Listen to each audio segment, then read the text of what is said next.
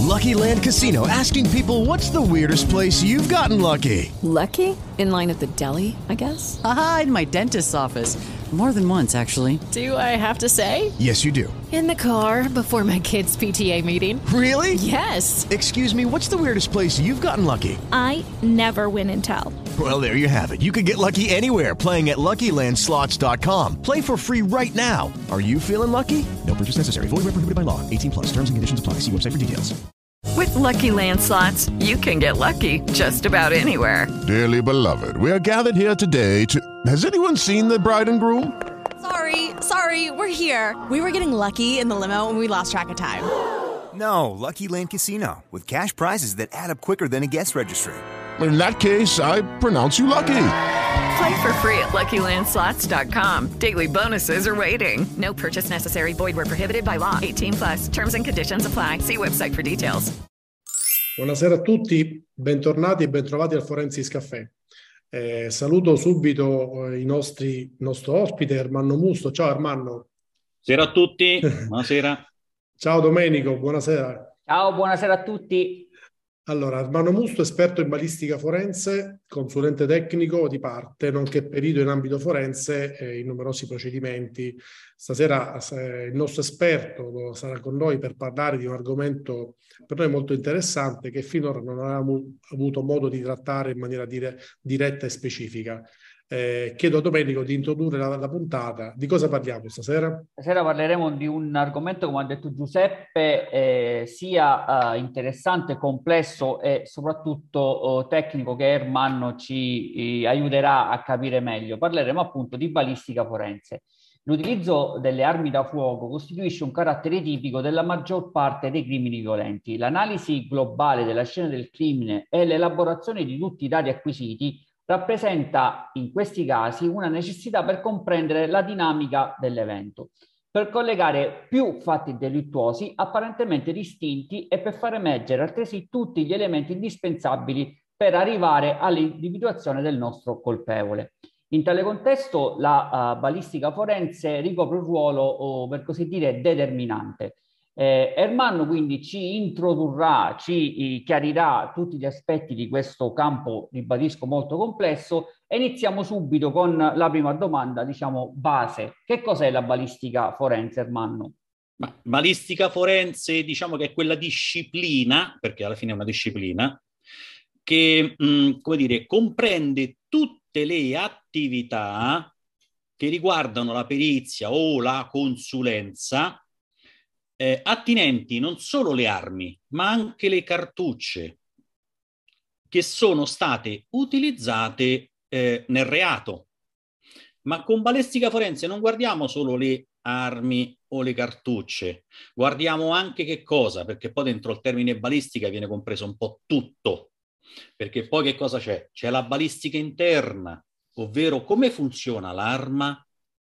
Quindi e quello è importante perché poi su ogni bossolo ci sono delle impronte, su ogni eh, proiettile ci sono delle impronte che sono praticamente le rigature, c'è la balistica esterna, c'è la balistica terminale, ovvero cosa succede quando il proiettile impatta sul bersaglio, bersaglio che può essere un corpo umano, che può essere un muro, che può essere una lamiera, che può essere il, il, cemento, qualunque cosa. Cosa succede quando avviene l'impatto, ovvero il proiettile passa, non passa, si schiaccia, si deforma, devia.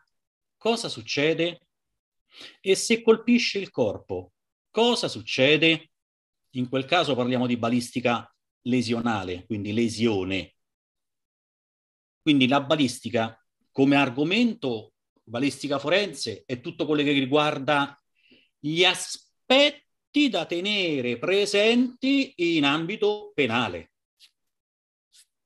Questo è, anche Bene. se non è proprio solo questo. Quindi quando andiamo poi dentro l'argomento ci sono tanti altri aspetti, perché poi guardiamo anche la scena del crimine, cosa, cosa c'è stato, diciamo, dal momento dello sparo al momento dell'impatto, se c'è stato eh, qualche elemento in mezzo che possa aver deviato e quindi balistica. C'è di tutto dentro. Balistica eh, sono anche i residui dello sparo. I residui dello sparo fanno parte della balistica in ambito penale. Sono tanti gli aspetti. Diciamo che generalmente si intende balistica forense tutto quello che riguarda l'aspetto forense. Quindi possiamo fatta questa introduzione, possiamo, ti chiedo quali sono le principali applicazioni della balistica forense, cioè tu le hai già descritte, e possiamo magari mettere un po' d'ordine e descriverle succintamente tra i vari momenti che poi un po' tu li hai detti adesso nel, rispondendo alla prima domanda. Quindi Guarda, principi... eh, eh, Qualche anno fa è stato pubblicato un articolo, quindi vi leggo direttamente quello che scrissi su quell'articolo eh, specificando i vari tipi di balistica. Così siamo più chiari, 4-5 mm. righe ognuno e siamo più, più precisi. Mm. Balistica interna è quella che studia il comportamento del proiettile quando questo, partendo dalla camera di cartuccia, camera di cartuccia non come alcuni dicono camera di scoppio, non siamo nel motore, camera di cartuccia, viene sottoposto lungo la canna alla notevole spinta delle forze che si sprigionano, forze che si sono chiaramente create quando, quando c'è stata la deflagrazione che ha prodotto i gas che hanno spinto fuori il proiettile dalla canna. Questa è la balistica interna, quello che avevo detto poc'anzi. Certo, certo. Lo stiamo specificando. Certo. Okay? È quello che oh, infatti dobbiamo fare. E la balistica invece intermedia è quella che studia i fenomeni connessi al moto del proiettile, quindi nel momento in cui il proiettile fuoriesce dalla canna, cosa ha davanti? Beh, la prima cosa che ha, l'aria. Quindi quello sarà un elemento importante, è un elemento importante. Quindi infatti parliamo di fenomeni che portano alla realizzazione di strumenti utili, balistica intermedia, utili ad attenuare che cosa? Tutto quello che avviene nel momento in cui il proiettile fuoriesce dalla canna, o cosiddetta al vivo di volata. Ok, di solito noi sentiamo il botto, boato, quando il proiettile esce. Bene, non solo, se alcuni di noi hanno sparato si rendono conto che quando sparano l'arma comunque rileva, di solito verso l'alto, un po' verso destra o verso di sinistra, dipende da come spariamo ok? Sono stati creati eh, degli strumenti utili ad attenuare questi fenomeni, il cosiddetto freno di bocca, lo spegne fiamma, il compensatore o loro combinazioni. Quindi non ne troviamo uno solo, ma ne troviamo due in uno, perché che facciamo? Freniamo l'eventuale boato, ok? E contemporaneamente freniamo l'eventuale so, rilevamento questo soprattutto lo notiamo dove? Nelle armi di una certa portata, grandi, o quando facciamo, faccio un esempio, tiro dinamico, alcuni utilizzano eh, strumenti per poter evitare ehm, che l'arma rilevi troppo. Eh, questo, scusa, condiziona quella che tu chiami appunto la balistica intermedia, tutto questo che tu stai dicendo? Tutto questo è praticamente quando la, la balistica intermedia è quando il proiettile fuoriesce dall'arma. Balistica intermedia. Balistica interna, come dice la parola stessa, all'interno. Balistica intermedia è quando esce, quindi quando inizia Perfetto. a viaggiare, quando sta per iniziare a viaggiare. Ok? Poi abbiamo invece chiaramente la balistica esterna, quello che succede quando il proiettile, l'abbiamo detto prima, anche se velocemente, attraversa che cosa? In questo caso l'aria. Ok? Eh, balistica esterna piove, non piove, eh, faccio degli esempi semplici, eh. certo. eh, c'è vento, non c'è vento, cosa succede? Balistica esterna.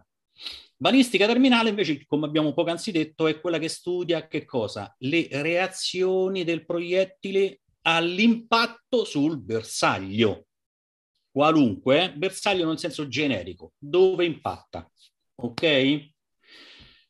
Ovvero se impatta su oggetti balistica terminale. Se impatta su corpi, balistica lesionale. E qui entriamo in un altro ambito, cioè gli effetti che si producono sul corpo che ricordiamoci è formato da che cosa? Da liquidi. Quindi non c'è solo l'aspetto di ossa, carne, ma liquidi. E quindi lì avvengono fenomeni diversi. Non entriamo nell'ambito perché è molto specifico. Certo, Però poi questo... dipende anche da, da, come anche uno banalmente è vestito, non so, se, se ha del... Bravissimo, e quello si nota soprattutto se vogliamo fare lo studio dei GSR, eh, se l'impatto è avvenuto da vicino, se l'impatto è avvenuto da lontano, perché poi ogni elemento, anche se non sembra, frena un po' il proiettile. E quindi se io sparo con un calibro e la persona è nuda, ottengo un, un certo effetto, ok? Ma se la persona è vestita, a seconda del tipo di vestito che ha, quindi più è vestita, più viene frenata. Supponiamo che avesse, eh, che ne so, un montone addosso, chiaramente il montone frena più che eh, una semplice maglietta, anche se poco, ma frena. Quindi l'effetto potrebbe essere diverso. Oppure, faccio un altro esempio, eh, la persona è vestita, è vestita con un giaccone di pelle eh, con le cosiddette famose borchie, ok? E il proiettile tocca una di quelle borchie, se eh, l'energia è tanta riesce a passarlo tranquillamente, se l'energia è inferiore chiaramente viene deviato, potrebbe essere deviato anche all'inizio, però in funzione del tipo di vestito o di quello che incontriamo, che il proiettile incontra, lo stesso prosegue nel suo eh, percorso o questo percorso viene deviato.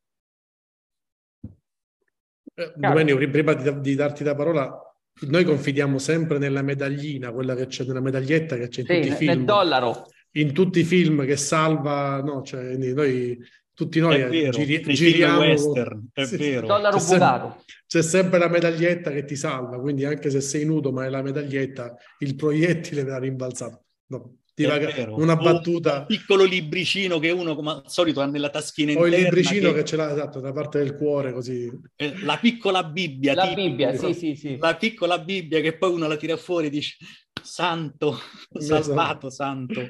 Vai, torniamo, sì. torniamo, a noi, Domenico. No, ecco, hermano, dico, a parte questi casi, diciamo, limite, un po' folcloristici, puoi raccontarci qualche caso particolare che hai trattato?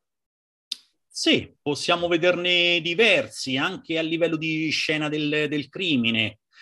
Stavo rivedendo proprio poco fa un vecchio caso, mh, mm, vabbè, tanto ormai è chiuso, quindi posso fare tranquillamente il nome. Eh, il caso dell'uccisione, dell'omicidio dei fratelli Mattei a Frosinone.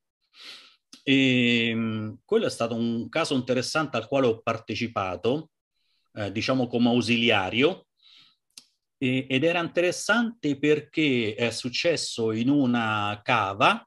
Ehm, c'era praticamente, diciamo così, i due fratelli si sono chiamati la notte perché continuavano a subire eh, furto ehm, di gasolio dai loro mezzi, perché in una cava ci sono mezzi grandi, e una sera è scattato l'allarme con una fototrappola, loro sono andati e hanno trovato una persona praticamente che stava trafugando il gasolio. E lì è successo, è successo che erano tutti armati quindi vi potete immaginare cosa è successo. Eh, la ricostruzione di quella scena è stata interessante perché eravamo diverse persone, io ho impersonificato il, il fratello più grande, eh, in tribunale c'è video proprio della ricostruzione dove io interpreto il fratello più grande, il più anziano, e è stato dico interessante perché si sono trovati tanti bossoli e per capire qual è stata eh, la scena, quindi la ricostruzione, bisognava posizionare i bossoli come erano stati trovati e quindi descritti, fotografati. Però trovare i bossoli che tutti noi sappiamo sono di ottone e quindi stesso colore, eh, ad una certa distanza, come fai a vedere se un bossolo è calibro 9 o è calibro, faccio un esempio, 7,65, come fai? Non lo vedi.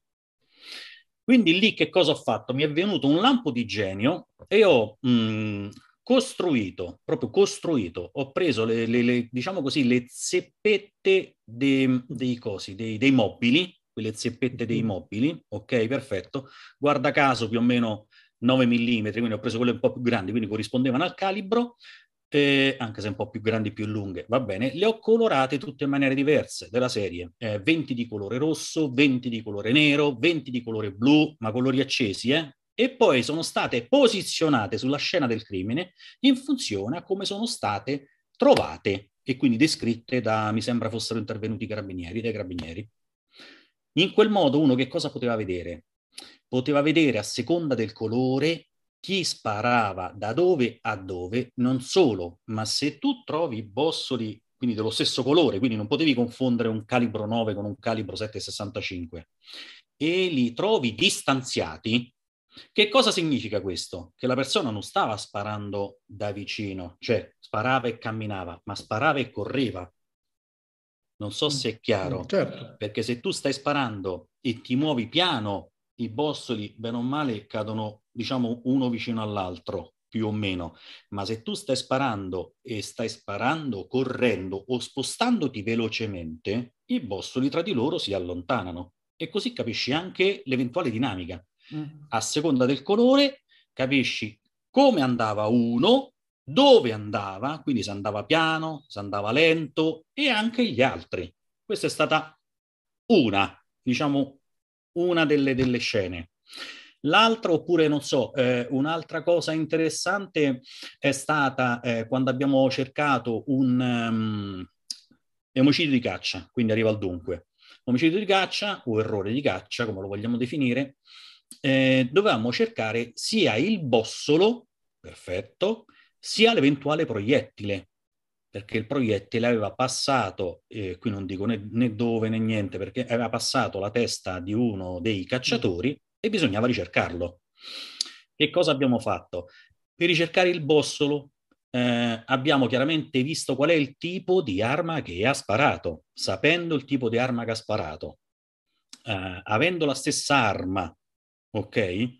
Eh, abbiamo fatto una prova, sapevamo che eh, il bossolo veniva eh, eiettato a due metri a destra, ok? Perfetto, quindi ci siamo messi più o meno nella posizione dichiarata e cercando poi con il metal detector abbiamo trovato a due metri il bossolo. Perfetto. Poi dovevamo cercare chiaramente il, il proiettile e il proiettile era parecchio dopo abbiamo calcolato più o meno la zona di impatto, zona, non il punto perché chiaramente diventa un po' più ampia, e l'abbiamo circoscritta, ma circoscritta come? Di solito si mettono dei paletti di ferro per circoscrivere una zona. Eh, noi non l'abbiamo fatto con i paletti di ferro, l'abbiamo fatto con i paletti di legno, nello specifico di castagno, per impedire che col metal detector, se uno si avvicinava alla zona, potesse il metal detector, diciamo così, essere eh, turbato dal, dall'effetto ferro dell'eventuale paletto. Oppure, eh, facciamo invece un altro esempio. Eh, ah, uno dei casi più importanti, anzi, il caso più importante che ho trattato del, del militare David Tobini due anni fa. Eh, la ricostruzione se eh, l'evento, quindi se lo sparo fosse avvenuto eh, a distanza, come dichiarato, o eh, diciamo così pressoché a contatto. Anche lì, altro elemento importante da eh, controllare. Eh, uno non può, quando diciamo balistica, basarsi solo sulla balistica, ma devi guardare tutto, diciamo così, il faldone quindi documenti. Faccio un esempio. Eh, in quel caso eh, venne dichiarato che mh, mm, il militare subì una eh, lesione dovuta ad un elemento balistico con elevata ehm, eh, capacità di impatto, quindi con alto potere di impatto, tradotto con tanta energia cinetica e quell'evento poteva accadere soltanto se, eh, diciamo così, l'evento sparo fosse avvenuto da vicino. Quindi non poteva essere avvenuto come dichiarato a 300 o 600 metri. Almeno questo è quello che ha dichiarato poi la sentenza a luglio di quest'anno, quindi caso chiuso. ci sono delle cose interessanti, ma non solo sotto questo punto di vista. Quando uno eh, studia eh, mh, i casi, come poc'anzi detto, deve leggere tutti i documenti, perché leggendo tutti i documenti si fa un, un resoconto ben chiaro e può capire cosa è avvenuto. Faccio un altro esempio un caso eh, dove eh, si dichiarò che un soggetto aveva sparato contro le forze dell'ordine. Quindi capiamo bene che parliamo di eh, tentato omicidio, perché gli è sparato contro, con aggravante perché era contro le forze dell'ordine. Questo è stato dimostrato che non è avvenuto perché l'unico sparo che fece il soggetto fu in aria sul soffitto perché non c'è stato nessun impatto, o meglio, nessun ulteriore impatto, eh, diciamo così, verso la zona dove erano le forze dell'ordine. Quindi, Quindi in questo caso, diciamo, l'analisi poi ha smentito quello che era, o in questo in altri casi, ha smentito eh, la ricostruzione dei fatti che era stata data in un primo momento, sostanzialmente. Esatto, esatto. Quindi dobbiamo sempre studiare tutto il fascicolo e non basarci solo eh, su un elemento mm. o solo su una minima parte riguardante, diciamo così, il settore balistico, perché anche quello aiuta. Leggere ti, tutto. Ti preannuncio che ci sono una serie di domande che magari potremmo anche anticipare, Domenico, non so se... Sì, sì, sì, perché sì, vedo... anche perché se rientrano in quelle che avevamo pensato noi... Eh, sì, sì, sì, sì. Allora, Vediamo un po', uh, Loredana ci chiede, ehm, attraverso la balistica si può stabilire con esattezza se chi spara mira specificamente a uccidere? Io direi di no, però, ripeto, bisogna controllare tutto, analizzare tutto. Come fai a dire se eh, era per uccidere? Guardate, faccio un altro esempio per capirlo. Faccio un altro esempio, così siamo più chiari. Eh, supponiamo che, ed era un altro caso che, di cui volevo parlare più avanti, supponiamo che eh, un soggetto eh, spari ad una persona e dica che quello sparo è avvenuto per caso o mi stava sfuggendo la pistola per prendere la pistola, l'ho impugnata male e mi è partito il colpo. Il colpo. Ok? Perfetto non faccio nomi, cognomi, eccetera, ma se uno conosce alcuni casi in Italia, io mi sto riferendo ad un caso specifico. Non faccio nomi né cognomi, però, eh, e mi è capitato proprio questo caso, eh, ho studiato io personalmente questa cosa e ho riferito a chi di dovere cosa era successo. Vi dico il succo senza fare nomi né cognomi né storie. Quella utilizzata era un'arma che in singola azione, e poi definisco tra singola e doppia, in singola azione aveva un peso dello scatto di 2,5 kg.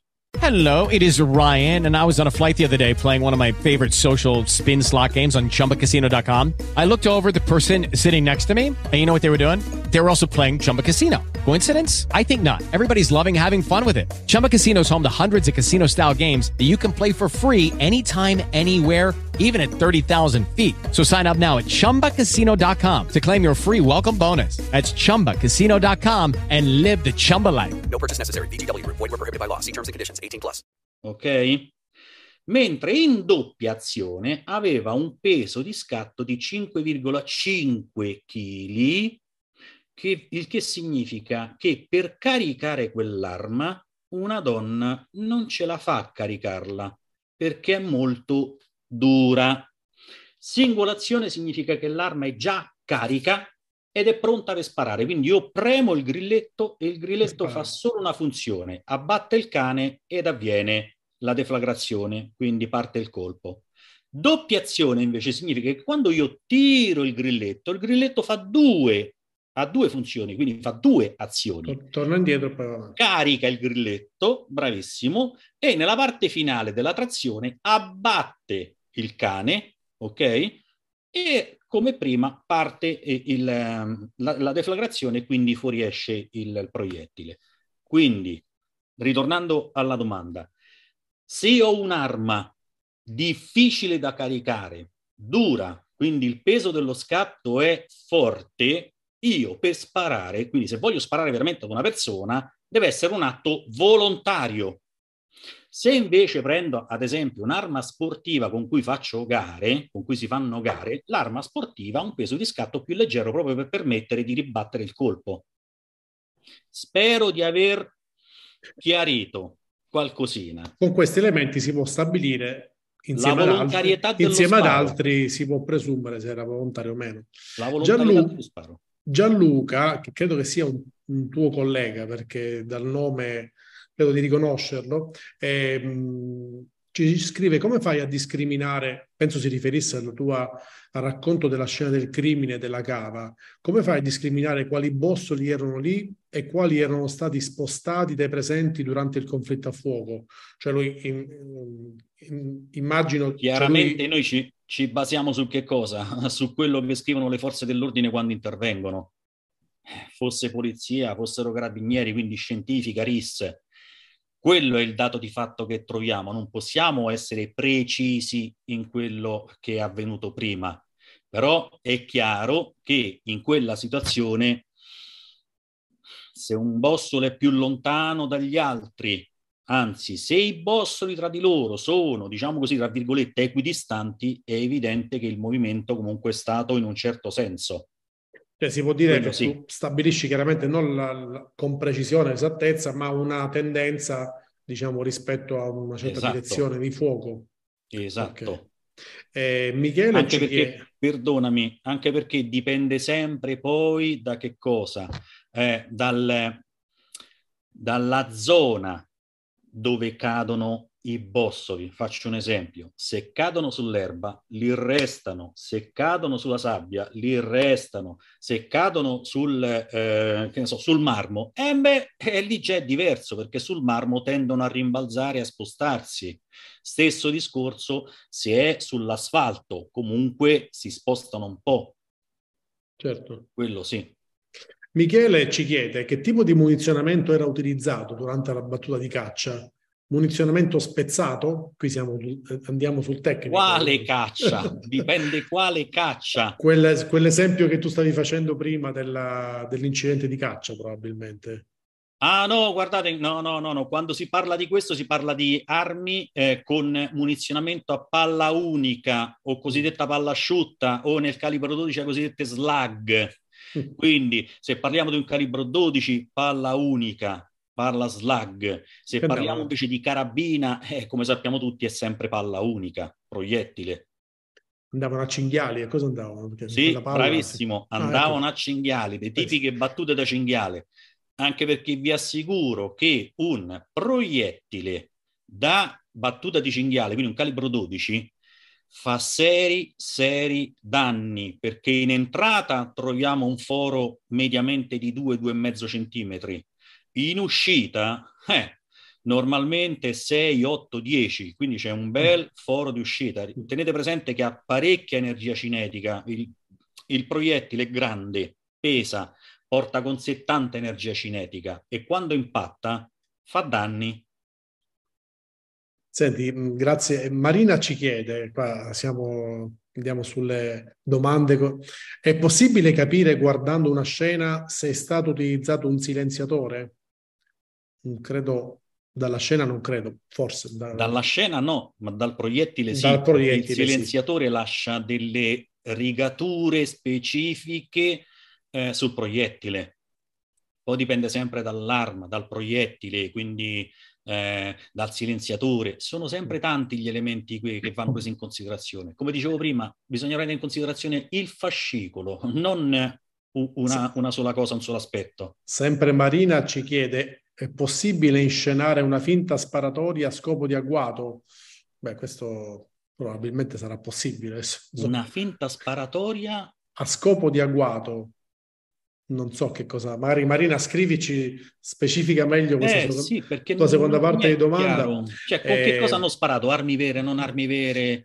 Poi, non armi vere sono... intendo chiaramente le armi cosiddette bianche, quindi quelle che sparano se- senza proiettile. Intendevo ritrovamento sulla scena, cioè, ecco, lei dice è possibile che ciò che tu, uh, cioè, Marina intende, tu ritrovi sulla scena uh, una, gli effetti di una sparatoria che però eh, di fatto è stata inscenata.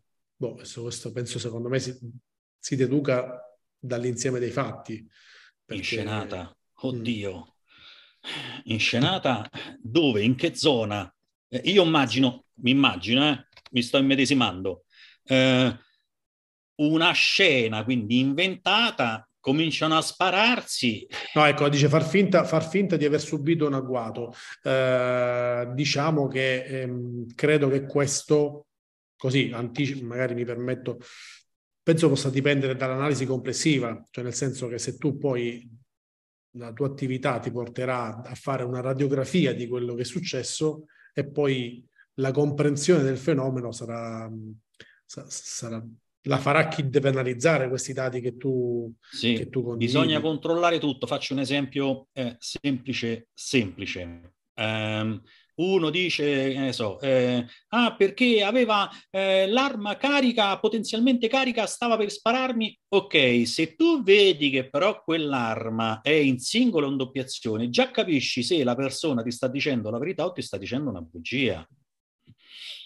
Eh, perché se è in singolazione tu la devi caricare ogni volta, se è in doppiazione, ok. Poi era un revolver, era una semitomatica, sono tanti gli elementi da prendere in mm. considerazione. Ripeto, non può mai definirsi da un semplice elemento il tutto. No, bisogna sempre mm. controllare il tutto. Poi dipende solo dal, diciamo così, dal, dal professionista dell'aspetto balistico o dietro per controllare se poi una cosa vera, se è una cosa falsa, ci sono anche altri professionisti, eh, quindi che ne so, eh, controllo eh, del, de, dei cellulari, eh, controllo delle telecamere, cioè sono tanti gli elementi che vengono presi in considerazione, non è mai solo uno. Bisogna prendere, ognuno fa il suo e poi metterli tutti insieme e vedere, ok, combaciano? Sì, allora è così. Non combaciano? E c'è qualcosa che non va. Vediamo perché quel qualcosa non va. Ecco, Ermanno, hai nominato, bisogna analizzare eh, anche ad esempio i cellulari, quindi eh, nel tuo lavoro oh, vieni a contatto con altre figure professionali. Sì. Quali sono queste altre figure con cui collabori a più stretto rapporto? Beh, il primo che ti chiama è sempre l'avvocato, l'avvocato per conto del, del cliente, quello è il primo. Poi eh, potrebbe subentrare il PM e per ultimo eh, il, il giudice ma il primo chiaramente che ti chiama sempre è l'avvocato. Quindi... Ecco, e per quanto riguarda professionisti tecnici? Professionisti tecnici non tanto perché diciamo che l'aspetto di balistica non, non come dire, non entri proprio chiaramente in contatto con altri, a meno che non ti capita un caso dove l'avvocato ti dice guarda, guardiamo questo aspetto, ma guardiamo anche quest'altro aspetto e gentilmente se hai professionisti a cui posso fare riferimento. Faccio un esempio Però magari non so, semplice. Il, il, il medico legale il medico legale che fa che, il so. medico legale o l'esperto di tracce, l'esperto di BPA, come mi è capitato qualche eh, mese ecco, fa, perché era residui dello sparo e tracce di sangue e giustamente l'avvocato mi ha chiesto, ok dottore, lei si occupa dei residui dello sparo, ma ha un professionista che si può tra- occupare di tracce biologiche, così rientriamo più nel, nel generale, quindi possiamo metterne dentro anche altre? Ho detto sì, certo. Quindi ho fatto la mia parte e poi ho consigliato all'avvocato, eh, che ne so, il signor Topolino per un altro aspetto. Questo sì, questo sì. Ecco, un'altra uh, mia curiosità, noi siamo abituati a vedere nel, nelle serie tv il, l'esperto balistico entra in campo con tutta la sua attrezzatura ipertecnologica. Ecco, tu come, prima ci hai fatto vedere qualche cosa Internos, eh, tu Internos. cosa porti con te? Cioè, quali sono i tuoi principali attrezzi del mestiere? Allora, Qualche, premesso... cavia su cui spa- qualche cavia su cui sparare al momento, per esempio, no? no, no, chiaramente dipende sempre dal caso che stiamo analizzando, però faccio un esempio, se devo fare mh, dei test, allora vado al poligono, mi porto armi e cartucce inerenti al caso e con esse mi porto anche che cosa? Il cronografo, che è un elemento importante per valutare eh, velocità, i joule, tutti gli elementi che possono riguardare eh, l'aspetto, diciamo così, potenza. Ok? Ma non solo, posso portarmi il calibro, posso portarmi la bilancina per pesare l'eventuale proiettile, quindi sapere il proiettile pesa tot e quindi a quella velocità sviluppa tot energia, tot velocità. Eh, oppure eh, mi posso portare eh, sempre al poligono altri elementi, che ne so, un piccolo microscopio portatile che si collega al cellulare per poter scattare alcune fotografie al bossolo o al proiettile. O se andiamo sulla scena del crimine, la cosa che non può mancare mai è chiaramente la fettuccia, il metro, ma fettuccia intendo non una fettuccia a 4, 5, 7, 10 metri, una fettuccia a 50 metri almeno, e il metro, il tipico metro flessibile da 5, 8 metri, eh, poche cosa, una livella perché non sembra, ma devi mettere comunque a livello eventuali paletti o quant'altro, il, il laser che è importante, un caso fatto a gennaio dentro il bosco, altro omicidio di caccia, ho portato il laser, eh, il cartoncino, cioè sembrano cavolate, eh, però è così, ehm, che poi che, che, altro? Un'altra cosa che sembra banale, eh, i, i, i, gli indelebili, gli indelebili, perché devi scrivere sul cartoncino qualcosina, e lì sembra una cavolata, però quando uno va sulla scena del crimine in funzione della scena del crimine, si deve preparare e portare dietro quello che gli serve. Ripeto, nel caso di gennaio, personalmente ho preparato, visto che c'era un bel dislivello dalla zona di sparo alla zona in cui è stato colpito il soggetto, mi sono preparato personalmente delle paline leggere ma in acciaio componibili perché devono essere trasportabili. Quello è un altro elemento che bisogna tenere in considerazione. Spesso noi quando andiamo sulla scena del crimine non abbiamo, eh, o meglio, non esiste tutta la strumentazione idonea o se esiste, la dico proprio così brutalmente, se la fanno pagare. Oppure pesa. Eh, io di solito quando mi serve una strumentazione che non c'è, me la costruisco per tutto quello che mi può servire. In quel caso ho costruito le paline di ferro componibili ogni metro, quindi dato che devi andare dove? In montagna, perché zona di caccia non è che si sparano per strada, quindi dici oh tutto in pianeggiante, porto, trasporto tutto tranquillamente. Diciamo no. che qui a, qui a, Roma i cinghiali ce l'abbiamo anche a Villada, no, sì, a Villa Borghese. Vabbè, a, a parte quello, però di solito questi avvengono in montagna. Prova ad andare in montagna con paline pesanti, ti devi portare la macchinetta fotografica, mm. ti devi portare come minimo un cavalletto, cioè ti devi portare l'attrezzatura, ti devi portare una mazzetta, devi, cioè, quindi tutta roba che non sembra, ma aggiungi, aggiungi, aggiungi, aggiungi tanto peso. E non è che quando tu parcheggi ti fai 100 metri, ti fai chilometri prima di arrivare. Certo. Quindi devi comunque avere sempre attrezzatura leggera, trasportabile, componibile. Dipende, ripeto, sempre dalla zona, dalla scena del crimine. Come immaginavo stiamo andando un po' molto oltre il tempo che ci eravamo ripromessi, però ti faccio ancora un paio di domande dalla rete e poi Pronti. andiamo verso la chiusura. Dunque, Laura, Laura, spero di pronunciarla bene quello che tu mi, mi scrivi, se no poi facciamo i conti. L'alone echimotico e scoriato nel foro di uscita può essere presente? Se sì, quando? Uscita. Sì, l'alone echimotico è scoriato nel foro di uscita. Può essere presente? Può essere presente. Gliela giro io la domanda a Laura. Sì. Quando si forma l'alone ehm, echimotico no. e scoriatico? Echimotico e scoriatico. Mm. in entrata. Quindi può essere presente in uscita? No. Quindi ok, nel foro, okay, nel foro di entrata. Marina eh, ci chiede invece, ehm, no, una considerazione, lei dice lavora molto in sinergia con la balistica, ehm, quindi non, adesso non ricordo Marina esattamente che lavoro fa, magari ce lo scrive, ma così come scopriremo questa sinergia con la balistica eh, di interesse. Proseguiamo, andiamo verso la fine, mi sa che domande non ce ne sono più. Domenico, vuoi chiedere qualche altra cosa? Ma una cosa velocissima, perché è sempre una domanda che facciamo a chiusura veloce, sintetico, Ermanno, come si diventa balistico forense? Hmm. Un po' deve essere, ti deve piacere, quindi diciamo un po' la passione, ma la cosa importante è studio, poi aggiungerei studio, poi aggiungerei studio, studio.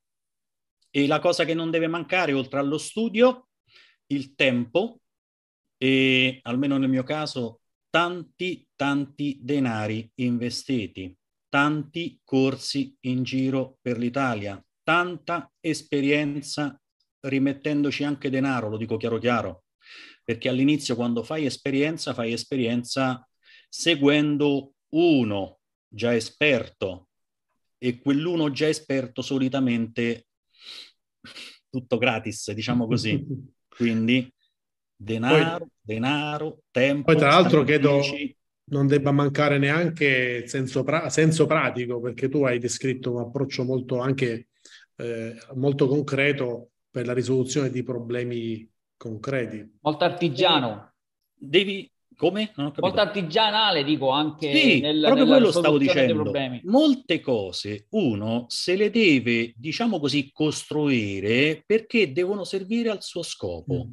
Cioè uno non può aspettare di comprare tutto da qualcun altro. Cioè se tu hai un'esigenza, devi, devi risolvere il tuo problema Perfetto, ingegnati per risolvere il tuo problema. Ho fatto l'esempio dei bossoli finti, ho fatto l'esempio delle paline di legno, delle paline di ferro trasportabili. Eh, io mi sono personalmente costruito un tavolo fotografico con luci indipendenti, io mi sono personalmente costruito una cassa recupero proiettili con interno di lana, perché le casse recupero proiettili possono essere con lana vera, lana finta, a base di acqua, diciamo sono quelle più utilizzate. Cosa ti serve, in base a quello che ti serve, se lo trovi già fatto, risparmi tempo, non denaro, ma se non lo trovi in funzione alle tue esigenze, che fai? Aspetti qualcun altro? No, no, perché devi, fare un, devi essere pronto, operativo, smart, veloce, certo. definitelo come vogliamo. E quindi o te lo costruisci o ti fai dare, dare una mano da qualcuno che sai che è bravo manualmente a costruire quello che ti serve. Mm. Ma dipende sempre dalla scena del crimine sulla quale devi andare, qual è il caso che devi trattare. Ermano, noi ci avviamo verso la conclusione perché senza neanche accorgerci praticamente sono passati 40 minuti. Allora io ringrazio tutti, eh, allora invito, eh, questo canale ultimamente sarà forse perché eh, sicuramente merito dei nostri ospiti sta crescendo molto. Quindi io ringrazio molto tutti quelli che settimanalmente si collegano. Vedo che c'è anche una, eh, come dire, una, un, uno zoccolo duro che ci segue, eh, a cui chiedo, oltre che ringraziare per la, chiaramente per questa costanza, eh, chiedo anche se hanno piacere di parlare di noi con altri, perché più il canale cresce, più mh, però diventa anche motivo diciamo di, di, di, orgoglio, ma credo, chiedo anche a chi ci ascolta, ecco stasera per esempio abbiamo scoperto eh, collega balistico, biologo forense, eccetera, se qualcuno ritiene, eh, questa è una chiacchierata, una chiacchierata tra, diciamo, tra amici, ma chiaramente con l'esperto, se qualcuno eh, si vuole proporre, ritiene di proporre argomenti sia da proporre a qualcun altro o da tenere direttamente, lo faccia, ci può scrivere, non c'è nessun problema, eh, vorrà dire che diventerà ospite del Forensis Caffè da quest'altra parte, perché mh, di argomenti ce ne sono tantissimi da, da, da trattare, eh, il taglio è sempre questo. Quindi con questo, con questo auspicio io intanto ringrazio Ermanno eh, per la simpatia, per la concretezza, per la professionalità. Grazie. Ehm, Grazie a voi vi dico, vi do appuntamento alla settimana prossima, sempre il eh, lunedì alle 19.30 incontreremo una nostra amica, di, come dire, ormai di, di, come sempre di, ormai di casa, Chiara, Melu, Chiara Meluzzi. Ci spostiamo sul campo della linguistica forense perché parleremo di analisi dello stile della scrittura e profilazione sociolinguistica. Cioè, nell'ambito della linguistica forense, l'analisi dello stile della scrittura eh, rappresenta a volte uno strumento molto potente per far scoprire informazioni sull'autore dello scritto, cioè addirittura è possibile attraverso lo studio degli scritti giungere a delle vere e proprie profilazioni, sociolinguistiche. Eh, quindi addirittura attraverso la comparazione degli elaborati è possibile individuare un autore tra più indiziati di un delitto. Per cui eh, questo argomento sarà molto interessante come quello di questa sera e come quelli che avremo nelle prossime settimane, per cui io vi invito tutti a prenotarvi con le consuete modalità, riceverete l'attestato nelle prossime settimane e quindi con questo auspicio io vi auguro una buona serata. Buona serata a te Ermanno, buona serata Grazie. a te Domenico e buona serata a tutti quanti i nostri amici. Ciao Giuseppe, ciao Ermanno, buona, buona serata, a tutti. tutti. Andiamo a Cinghiali. Andiamo a Cinghiali. Andiamo a Cinghiali. Porta i proiettili. Se venite qui a Roma andiamo a Cinghiali in qualche parco. Eh. Sì, tanto per le vie di Roma non è un problema. Andiamo. Ciao. Waiting on a tax return? Hopefully it ends up in your hands. Fraudulent tax returns due to identity theft increased by 30% in 2023. If you're in a bind this tax season, LifeLock can help. Our US based restoration specialists are experts dedicated to helping solve your identity theft issues. And all Lifelock plans are backed by the Million Dollar Protection Package. So we'll reimburse you up to the limits of your plan if you lose money due to identity theft. Help protect your information this tax season with LifeLock. Save up to 25% your first year at LifeLock.com slash aware.